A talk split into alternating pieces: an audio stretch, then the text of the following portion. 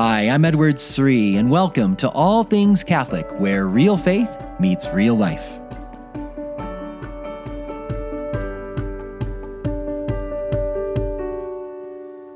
Do you ever have some really powerful emotions that are just hard to control? You have to work really hard to control them. Maybe it's uh, you just get really angry about something, or or you're jealous, and you're you're wondering about this other person. You're really competitive all the time with them, or maybe you worry about what other people think of you, and you just find yourself always worrying. What do they think? What are they thinking?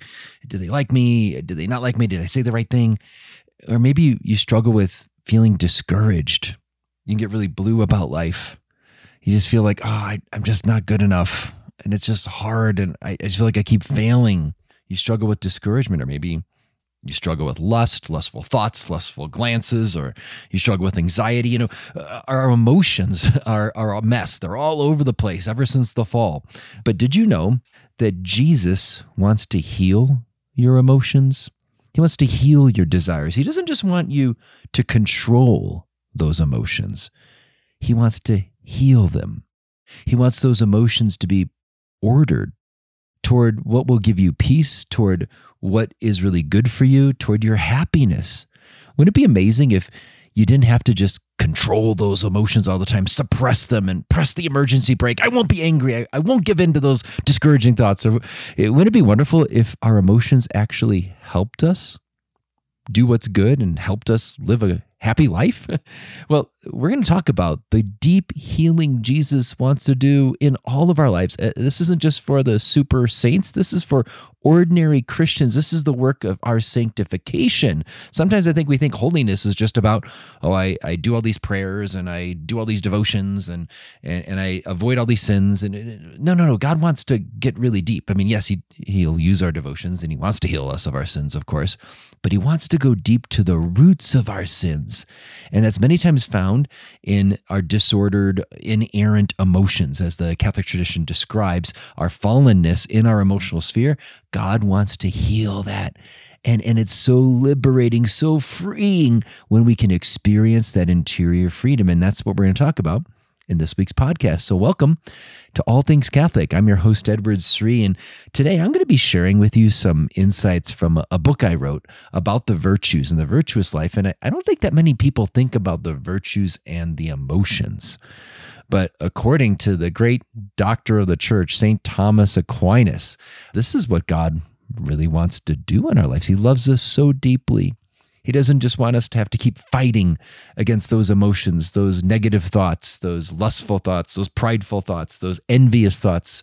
He doesn't want us to have to keep fighting against them. We have to work really hard, don't get me wrong, especially when we're at the beginning stage of the spiritual life. But eventually, that, that Holy Spirit that He gave us is going to start to, to seep into the depths of our soul and begin to heal those emotions at the very start. So, with that background, I'm going to share with you a story. I'm going to give you a quiz. We're going to do a quiz right now here. Ready? So I'm going to tell you a true story, uh, and then I'm going to tell you a second story that's that's similar. Um, but the true story is this: I, I had a friend who once went to a consignment store and was buying some boots. Bought the boots, came home, and then when she tried on the second boot, the, the one on the other foot that she hadn't tried on at the store, she she felt something at, at the bottom of the boot, and, and she took the took her foot out and shook out the bu- the boot and, and she discovered a diamond earring. It was a big diamond earring, really expensive. And what did she do? She just took it right back. She said, "Oh wow, somebody must have left this in their boot for some reason by accident. Maybe the consignment store can contact the original owner." And uh, and she just went right back to the con- consignment store right away to turn in the earring. Now, that's a true story. That's what happened to my friend. Pretty amazing. But imagine if there was another woman that went to a consignment store, bought a boot, and found a diamond earring when she came home unexpectedly and pulled out that earring and said, Wow, man, that these are beautiful. I've always wanted diamond earrings like this. And somebody left them here. And I bet they totally forgot about them. I think maybe I'll, I'll keep these. Uh, they look really good on me. And then she tries them on. She looks at herself in the mirror, says, Wow, these are the diamond earrings I've always wanted, just like this. And they just fell into my lap right here in this boot. This is awesome. But then part of her conscience starts to kind of speak to her and she's thinking, oh, I, I don't know if I should do this. These aren't mine. You know, I this would be stealing. I, I should probably go turn them in. But then she's thinking, wow, but I've got that date later this week with that guy, and man, I'd look really good in these diamond earrings. Maybe, maybe I, I should, I'll just keep them. No one will know. It's not that big of a deal. But then again, her conscience bothers her a bit. She says, No, that wouldn't be the right thing. I, I should turn them in. And she's going back and forth wrestling with it. But finally, she resists the temptation to, to keep the earrings for herself. And she goes to the consignment store and turns the earrings in. Now, here's my question for you Which woman in these two scenarios exhibits more virtue? My friend, the first woman, who just said, "Oh, oh, these aren't mine. I, will I'll go turn them in," or the second woman who felt the temptation. She felt the, the pull in her heart to to maybe keep the earrings for herself, and and she really feels the weight of this, and and decides, no, I'm going to resist that temptation. I'm going to do the right thing. I'm going to go turn these in. Who exhibits more virtue? Many people would say the second woman. I've actually used this scenario in many classes and many conferences I've given. And uh, many people say the second one, right? Because she felt the weight of the temptation. She had to resist something. The first person just turned the diamond earrings in, it was no big deal for her. But the second woman, wow, there was a real wrestling with a temptation. And, and she chose, consciously chose to do the right thing and, and resist those, those selfish desires, resist uh, that temptation. Well, here's the issue. Actually, the first person is more virtuous. My friend, actually, this really happened to her. She's a virtuous woman and found the diamond earrings and she just turned it right in. You see, because virtue isn't just about doing the right thing, they both did the right thing in the end. Both women here turned the diamond earring in. The first woman, my friend, the real story here, uh, she's just the kind of person that doesn't think about stealing things. she's a just person. She's about fairness. She always wants to do what's right. She's thinking of other people, not just taking advantage of situations for herself. That's just the kind of person she is. She's a virtuous person. She knew these weren't her diamond earrings. She knew that she could turn them into the consignment store and they'd probably be able to get them to the rightful owner. Whereas the second woman, even though she did the right thing in the end, she was really like you could tell there's a, there's a part of her that that wasn't wanting to do the right thing. You know so i i, I don't want to i don't want you to take this in the wrong way. I want you to know that she did do a virtuous deed in the end and the angels are rejoicing that she did the right thing that she resisted temptation. But she shouldn't have had the temptation to begin with if she's a virtuous woman, if she's a just person, a fair woman, a woman that, that is honest, a woman that doesn't steal property from other people, if that's who she is, if she's truly virtuous in a fuller sense, she wouldn't she wouldn't be tempted to to take this. Let me give an example. I want to make this concrete here. I mean, who do you think uh, is? I've used an example from the gym. Who's better at weightlifting? The man that can, you know, he pushes himself really hard to to try to bench 200 pounds. He's never crossed the 200 mark. And, you know, he's been working up to 190, then 195. And finally, one day, he benches 200 pounds for the first time. It's amazing. And then there's the a second man next to him at the gym who benches 200 pounds easily 10 times just for warm up. who has more ability at the bench press? Who who who is has greater strength in his arm, the first guy or the second one? Well, they both benched 200, right? But the first guy just barely did it. He did it just the first time. Whereas the second guy, he's just doing it like second nature. It's just easy for him. you know, it's clearly he has more strength. Let me give you an even more concrete example here. Imagine if there was a husband that was propositioned by another woman to have an affair and he comes home to his wife, you know, and, and says, Wow, honey, you won't believe what happened today. There was a woman propositioned me. And I, you know, I have to be honest, I was really thinking about it. Oh man, I, I really wanted to. Uh, I wanted to go with her and it was really, I mean, I, I almost did, but, but you'll be so proud of me, honey. I, I resisted that temptation. I'm such a good, virtuous husband. I don't think that's going to go over well in most marriages, right? Because if, if a man's truly faithful to his wife, the idea of someone propositioning him is not something it's not even really an option for a true virtuous man. It's not something he even really you know is going to contemplate. He's going to say get behind me satan you know just immediately turn away right? He's not going to wrestle with it and dialogue with the temptation. Uh, the man that does that there's something wrong in his heart. There's something wrong in his soul. Doesn't mean he's evil to the core but there, but ser- we can see clearly here that even though he did the right thing in the end there's something off in his heart. He wasn't completely faithful to his wife. There was a part of his heart that didn't want to be faithful, that was that was going in this other direction. He clearly doesn't possess as much virtue. And so what we're going to see is the the idea of growing in virtue isn't just about resisting our our fallen desires, suppressing uh, our emotions and, and, and controlling our emotions. We need to do that. We need to control our emotions in emergency situations many times. Um, in fact, Aquinas describes that as the it's the quality or the virtue of continence. It's kind of like the emergency brake. You know, you, are glad your car has an emergency brake, right? you need it sometimes. You need to be able to just go, oh wow, I you know my other brake isn't working, or I'm on this big incline. I need the emergency brake. But you don't want to use your emergency brake all the time. You'll break your car. you know, you, you want your car just functioning properly. You want the brakes just normally working. You don't have to use the emergency brake all the time. And so uh, I think a sign of a soul that's maturing, becoming more like Jesus, growing in holiness, growing in virtue, they, they need to use the emergency brake less and less. Now let's be patient with ourselves. We all need that. We need to resist those temptations, right? Like I, I'll just say in my own life, I, I know that there's times where something's happening in our house with the kids and I'm just really frustrated with something, you know, like they're not obeying, they're misbehaving, they're being disrespectful and I, I can catch myself that I'm I'm about to explode. I'm I'm gonna I'm gonna really be angry at someone, and I know I shouldn't do that. Uh, uh, even though I'm fuming inside, I'm gonna resist that temptation to give in to my anger. Uh, maybe I might even have to bite my tongue or take a deep breath. I, I've, I'll be honest. There's times where I had to like calmly walk out of a room because I know if I stay here, I, I'm just gonna be angry and I'm, I'm grateful I had the emergency brake in those situations so I didn't have a blow up.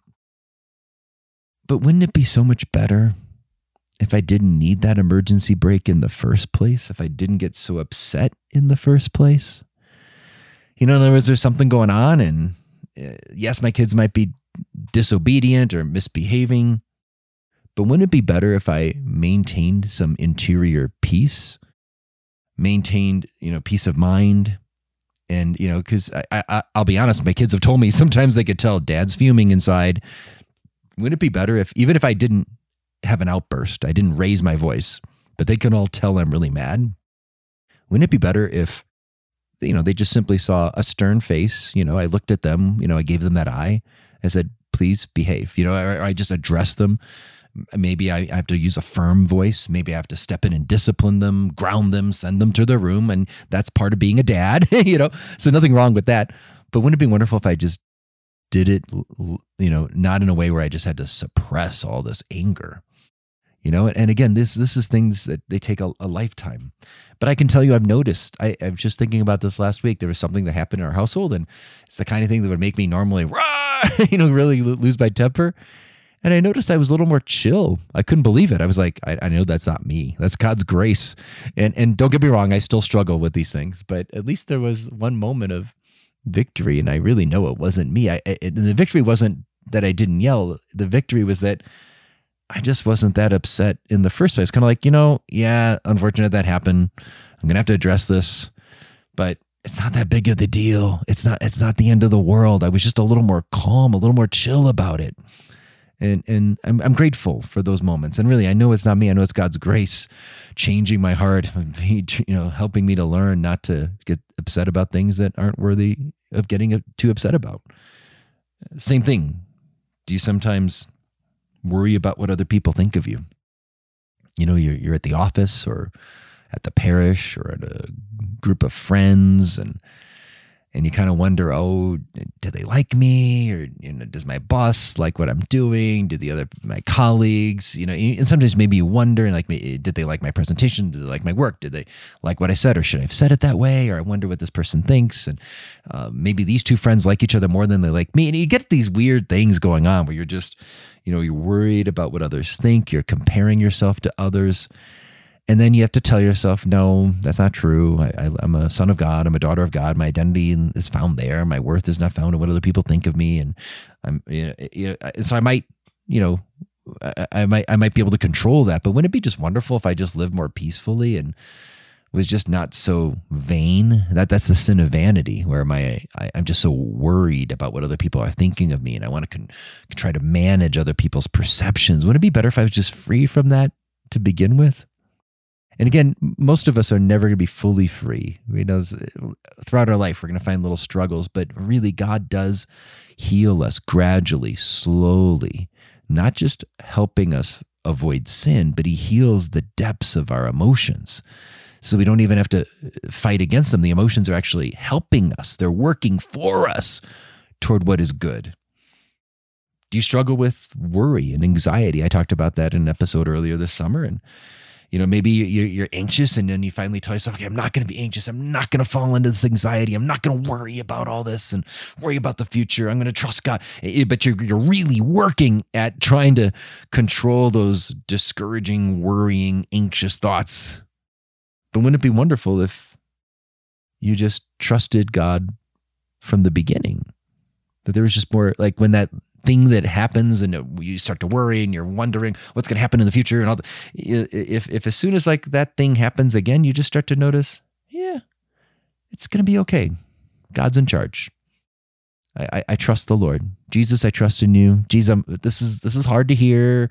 I'm wondering how this is going to turn. I am concerned, but I know I can be anxious. But Lord, I, I, I trust in you. And you find yourself not going down that downward spiral of worry and anxiety. Wouldn't it be wonderful God can really do that. These are the miracles that God works all the time. I mean, I think sometimes we get so fascinated by saints that, you know, bilocate and can fly and levitate in prayer or whatever. And, and that's great. But did you know God does great miracles all the time in just ordinary people like you and me? And, we don't even notice it. It's just over time. If we're really praying and we're really asking Lord to help us, to help us to grow in virtue, help us in these areas, help to, us to heal our emotions, that He really does answer those prayers. And over time, we eventually start to notice our emotions working for us instead of you know us having to work uh, and resist them all the time. So, in summary, I want to highlight this here think of this as the virtuous man isn't just isn't just the man that does the right thing. It's not just about an external act. I did the right thing. It's about an inner strength, an inner ability that I can draw upon at any time, and that involves the healing of my emotions, so that I, I my emotions are assisting me toward what is good. It's it's about my heart, not just my exterior obedience. And we all have the experience, though, of, of struggling. Like Romans 7 tells us the effects of original sin. St. Paul says, you know, why do I do the, the, the very thing I hate? You know, and I, I do not do what I want. I do the very thing I hate. And we've all had that experience of our emotions taking over. And we, and and we give in to our emotions, and we we could think of the victory as I resisted my emotions, and that is a little victory. We need the emergency brake. We need that that continence to be able to say no and resist our emotions when they're really strong. But again, God doesn't want us battling our emotions all the time. He wants to heal them. He, he wants us to love him and others with all our heart. I'm going to share with you. This is a quote from, from the book I wrote about growing in virtue. Uh, this is on this is in the, the art of living. I say this this is a crucial point to grasp. The truly virtuous person doesn't, doesn't just do the right thing, he also desires rightly. As we grow in virtue in this spiritual life, our emotions become more rightly ordered. Through much effort and even more grace, our desires become less a part of temptations that need to be resisted. Instead of something to constantly battle against, our passions become more like inner powers that actually assist us in our pursuit of what's good. When our desires are properly trained, they equip us to pursue the good passionately. We run after good things with all the intensity of our passions. So that's what we want to aim for here. Do you ever pray for God to heal your emotions? I think we pray for God to heal us of our wounds. Maybe we pray to heal us of our sins and addictions, and we should do that. But we should also pray for God's healing to go deeper, deep into the, the roots of our sins are often are, are found in that area where our emotions just take over and we give in to them. So if you notice yourself, you struggle with anger, say, Jesus, please free me from, from this. Heal my anger. Let me use the emergency brake when I need to. But I pray, Jesus, you, you, you, you help me not be so angry about things that aren't worthy of being so angry about. Help me to, to temper that anger. Do, do you talk to him about that?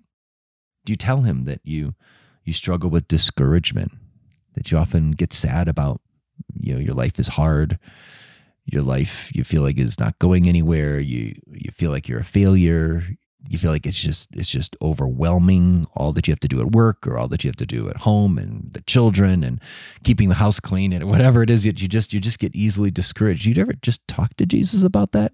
Because when you have the weight of discouragement you're not able to fully give yourself joyfully to god to your spouse to your kids to your roommate to your friends jesus wants to free you from that discouragement he wants to free you from worry and anxiety and lust, all, all these things. Uh, he really does. Name it. Say, say, Lord, I, I just notice I'm, I'm always comparing myself to other people. Free me from that. He wants to heal you at the deepest level so that your emotions aren't something you simply resist, they're something that actually help you. It's a lifetime process, and for many of us, it'll continue into purgatory, I think, but let's pray. Let's pray with the great St. Thomas Aquinas that God may heal us deeply at the level of our emotional life. Thanks so much for listening, my friends. If you want to learn more about the healing of our emotions and uh, and the virtuous life as a whole, check out my book, The Art of Living: The Cardinal Virtues and the Freedom to Love. And you can always reach me on Facebook, Twitter, or Instagram. And if you have any questions, find me there or find me on my website, edwardsri.com. That's edwardsri.com. God bless.